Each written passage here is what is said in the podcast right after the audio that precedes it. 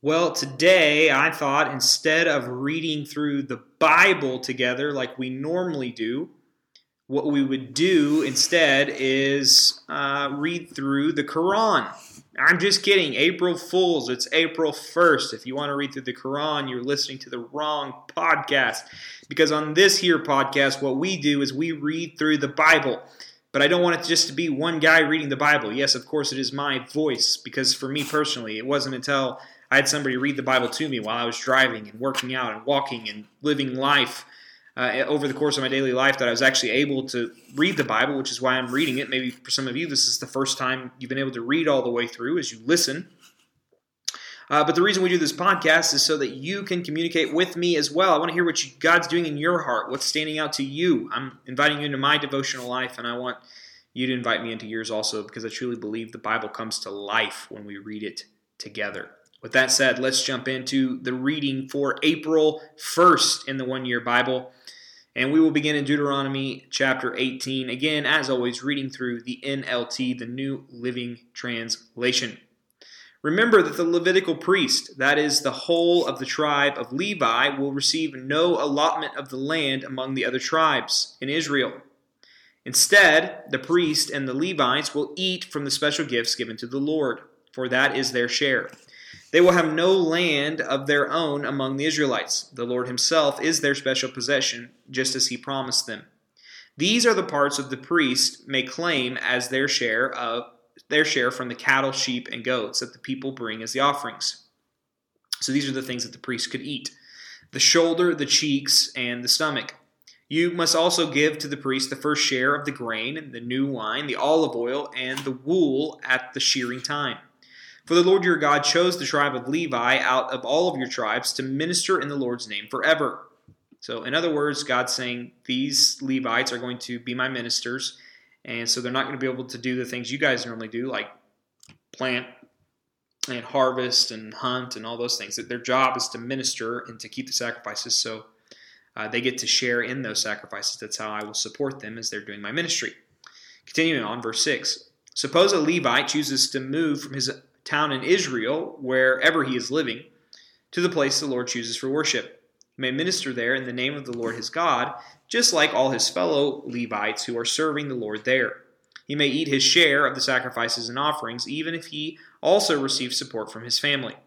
When you enter the land the Lord your God is giving you, be very careful not to imitate the detestable customs of the nations living there for example, never sacrifice your son or daughter as a burnt offering, and do not let your people practice fortune telling, or use sorcery, or interpret omens, or engage in witchcraft, or cast spells, or function as mediums or psychics. Psychics. Psychs. I don't know how to say that word all of a sudden. Um, you can go back and read it for yourself, and maybe you'll have better luck than I do.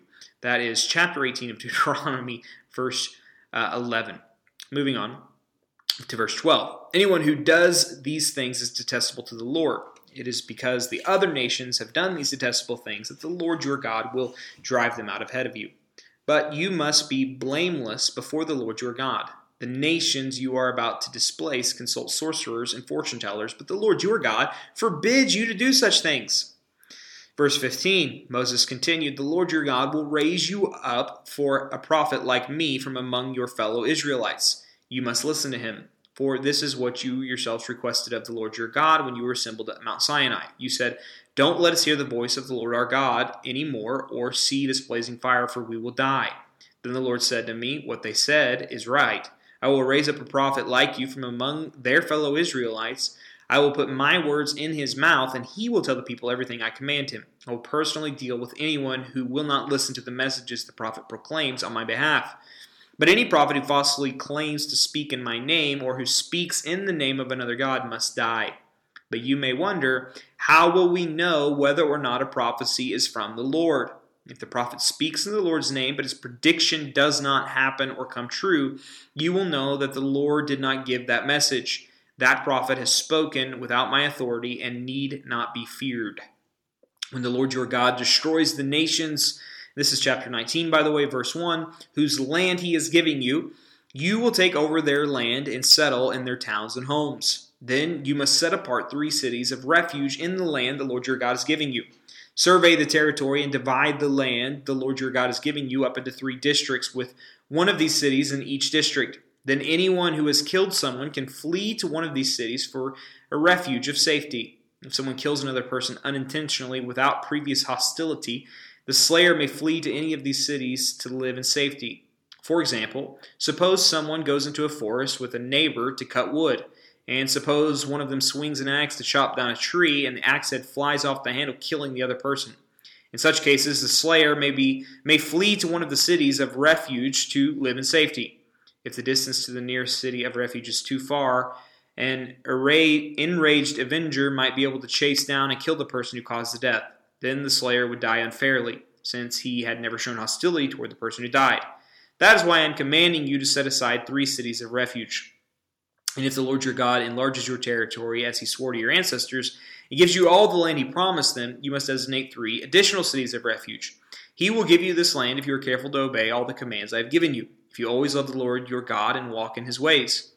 That way you will prevent the death of innocent people in the land the Lord your God is giving you as your special possession.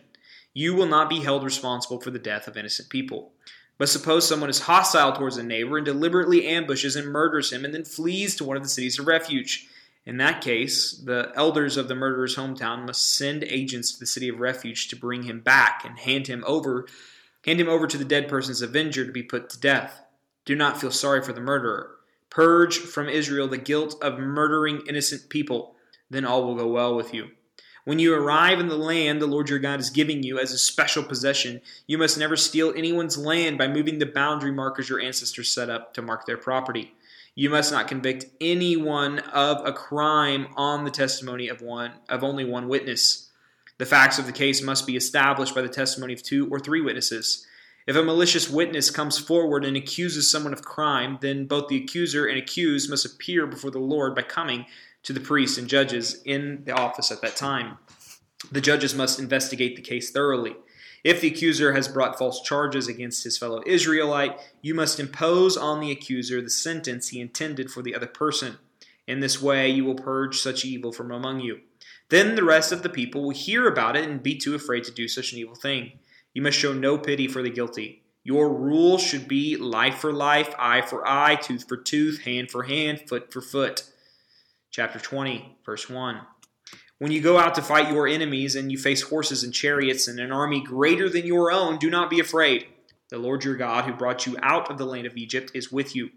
When you prepare for battle, the priest must come forward to speak to the troops. He will say to them, Listen to me, all you men of Israel. Do not be afraid as you go out to fight your enemies today. Do not lose heart or panic or tremble before them. For the Lord your God is going with you.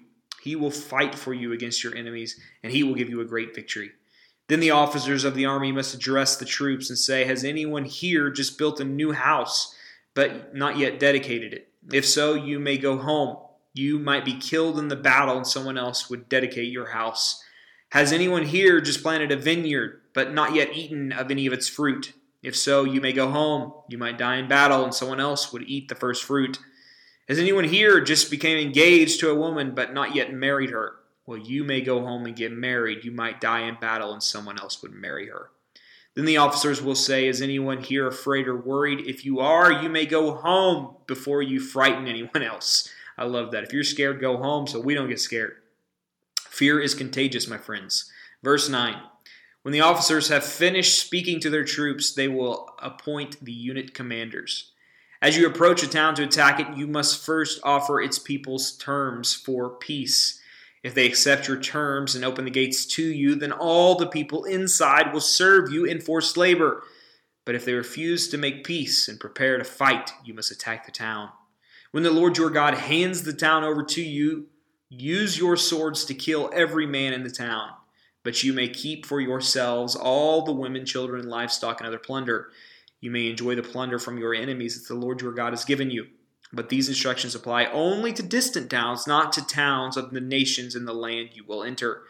In those towns the Lord your God is giving you as a special possession, destroy every living thing. You must completely destroy the Hittites, Amorites, Canaanites, Perizzites, Heverites, and Jebusites, just as the Lord your God has commanded you.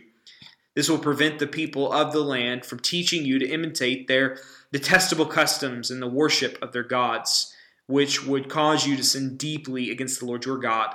When you are attacking a town and the war drags on, you must not cut down the trees with your axes. You must you may eat the fruit, but do not cut down the trees. Are the trees your enemies that you should attack them? You may only cut down the trees that are not valuable for food. Use them to make the equipment you need to attack the enemy town until it falls. And as we end our Old Testament reading there, you saw a word of encouragement, a life verse, if you will, for environmentalists, which is Are the trees your enemies that you should attack them? I love the sarcasm Bible. I love it.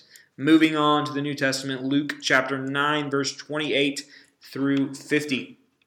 It says, About eight days later, Jesus took Peter, John, and James up on a mountain to pray.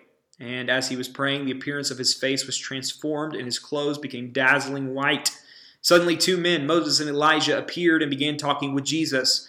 They were glorious to see, and they were speaking about his exodus from this world, which was about to be fulfilled in Jerusalem. Peter and the others had fallen asleep. When they woke up, they saw Jesus' glory and the two men standing with him. As Moses and Elijah were starting to leave, Peter, not even knowing what he was saying, blurted out, Master, it's wonderful for us to be here. Let's make three shelters as memorials one for you, one for Moses, and one for Elijah. But even as he was saying this, a cloud overshadowed them, and terror gripped them as the clouds covered them. Then a voice from the cloud said, This is my son, my chosen one. Listen to him. When the voice finished, Jesus was there alone. They didn't tell anyone at the time what they had seen. The next day, after they had come down from the mountain, a large crowd met Jesus. A man in the crowd called out to him, Teacher, I beg you to look at my son, my only child. An evil spirit keeps seizing him, making him scream. It throws him into convulsions so that he foams at the mouth. It batters him and hardly ever leaves him alone. I begged your disciples to cast out the spirit, but they couldn't do it. Jesus said, You faithless and corrupt people, how long must I be with you and put up with you? And then he said to the man, Bring your son here. I could just feel Jesus' exhaustion with humanity there in verse 41. Moving on to verse 42. As the boy came forward, the demon knocked him to the ground and threw him into a violent convulsion. But Jesus rebuked the evil spirit and healed the boy. Then he gave him back to his father. All gripped the people as they saw this majestic display of God's power. While everyone was marveling at everything he was doing, Jesus said to his disciples, Listen to me and remember what I say. The Son of Man is going to be betrayed into the hands of his enemies. But they didn't know what he meant. Its significance was hidden from them, so they couldn't understand it, and they were afraid to ask him about it. Then his disciples began arguing about which of them was the greatest. But Jesus knew their thoughts, so he brought a little child to his side. Then he said to them, Anyone who welcomes a little kid like this on my behalf welcomes me. And anyone who welcomes me welcomes my Father who sent me. Whoever is the least among you is the greatest. John said to Jesus, Master, we saw someone using your name to cast out demons, but we told him to stop because he isn't in our group. But Jesus said, Don't stop him. Anyone who is not against you is for you. Beautiful verse on unity there at the end of the New Testament. Moving on to uh, Proverbs 12, verse 10, it says, The godly care for their animals, but the wicked are always cruel. And finally, uh, today we will be in the 73rd Psalm. It is one of the longest Psalms, readings of the Psalms we'll read. So instead of praying throughout, I will probably just read the entire psalm and then at the end give a short prayer as we end our reading together. But I would encourage you take the time today to sit down with your Bible and verse by verse read through and pray through this psalm. It says a psalm of Asaph, verse 1, Truly God is good to Israel, to those whose hearts are pure. But as for me, I almost lost my footing. My feet were slipping, and I was almost gone. For I envied the proud when I saw them prosper despite their wickedness. They seem to live such painless lives. Their bodies are so healthy and strong. They don't have troubles like other people. They are not plagued with problems like everyone else. They wear pride like a jeweled necklace and clothe themselves with cruelty. These fat cats have everything their hearts could ever wish for. I love verse 7. I'm going to read that again. That's awesome. These fat cats have everything their hearts could ever wish for. We all know people like that. Just you fat cat, you have everything you want. Verse 8. I don't know why that's so funny in my own head. Hope it's funny to you listening. Verse 8. They scoff and speak only evil. In their pride, they seek to crush others. They boast against the very heavens, and the words strut throughout the earth. And their words strut throughout the earth. And so the people are dismayed and confused, drinking in all their words. What does God know? They ask. Does the Most High even know what's happening? Look at these wicked people, enjoying a life of ease while their riches multiply. Did I keep my heart pure for nothing? Did I keep myself innocent for no reason? I get nothing but trouble all day long. Every morning brings me pain. If I had really spoken this way to others, I would have been a traitor to your people. So I tried to understand why the wicked prosper, but what a difficult task it is. Then I went into your sanctuary, O God, and finally I understood the destiny of the wicked. Truly, you put them on a slippery path, sending them sliding over the cliff to destruction. In an instant, they are destroyed completely swept away by terrors. When you arise, O Lord, you will laugh at their silly ideas, as a person laughs at dreams in the morning. Then I realized that my heart was bitter, and I was all torn up inside. I was so foolish and ignorant. I must have seemed like a senseless animal to you, yet I still belong to you. You hold my right hand, you guide me with your counsel, leading me to a glorious destiny. Whom have I in heaven but you?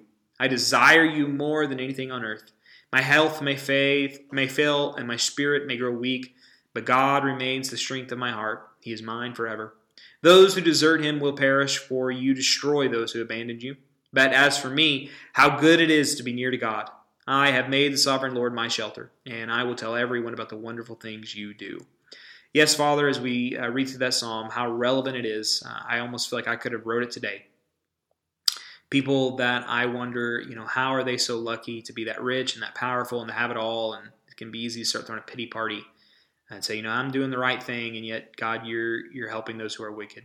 And yet this psalm is such a beautiful reminder that ultimately, Lord, if we have Christ, if we have placed our trust in Him, if we have seen our need for Him, we are a beggar who needs His grace. We take upon the righteousness that He has given us through the perfect life only He lived, and the death, dying the death we deserved and rising again, promising us a future hope, Lord. If we have that, we have everything. And all the things, the people we look up to in the world, whether it's money or fame or power, those things all fade away. They will all eventually die. Their money will be gone. Their health will be gone. Their power will be gone. And yet, Lord, at the end of it all, what remains? And that is you. And if we have you, we have the only thing that remains. Lord, how gloriously blessed we are. A thousand times richer I am than the richest man on earth because of what you've done for me in Christ. In your name I pray. Amen. Well, friends, what a beautiful reading here for April Fools. It is no joke, the love of God. I'm sorry, that was a corny dad joke that I am leaving you on as we close out our reading for April 1st. Join me back tomorrow for the second day of April. Hope that your day is blessed and that you are better off for reading the Word of God let me know your thoughts. I truly want to read the Bible with you this year together as a community. So get with me. Let me know what you think about our reading for April 1st.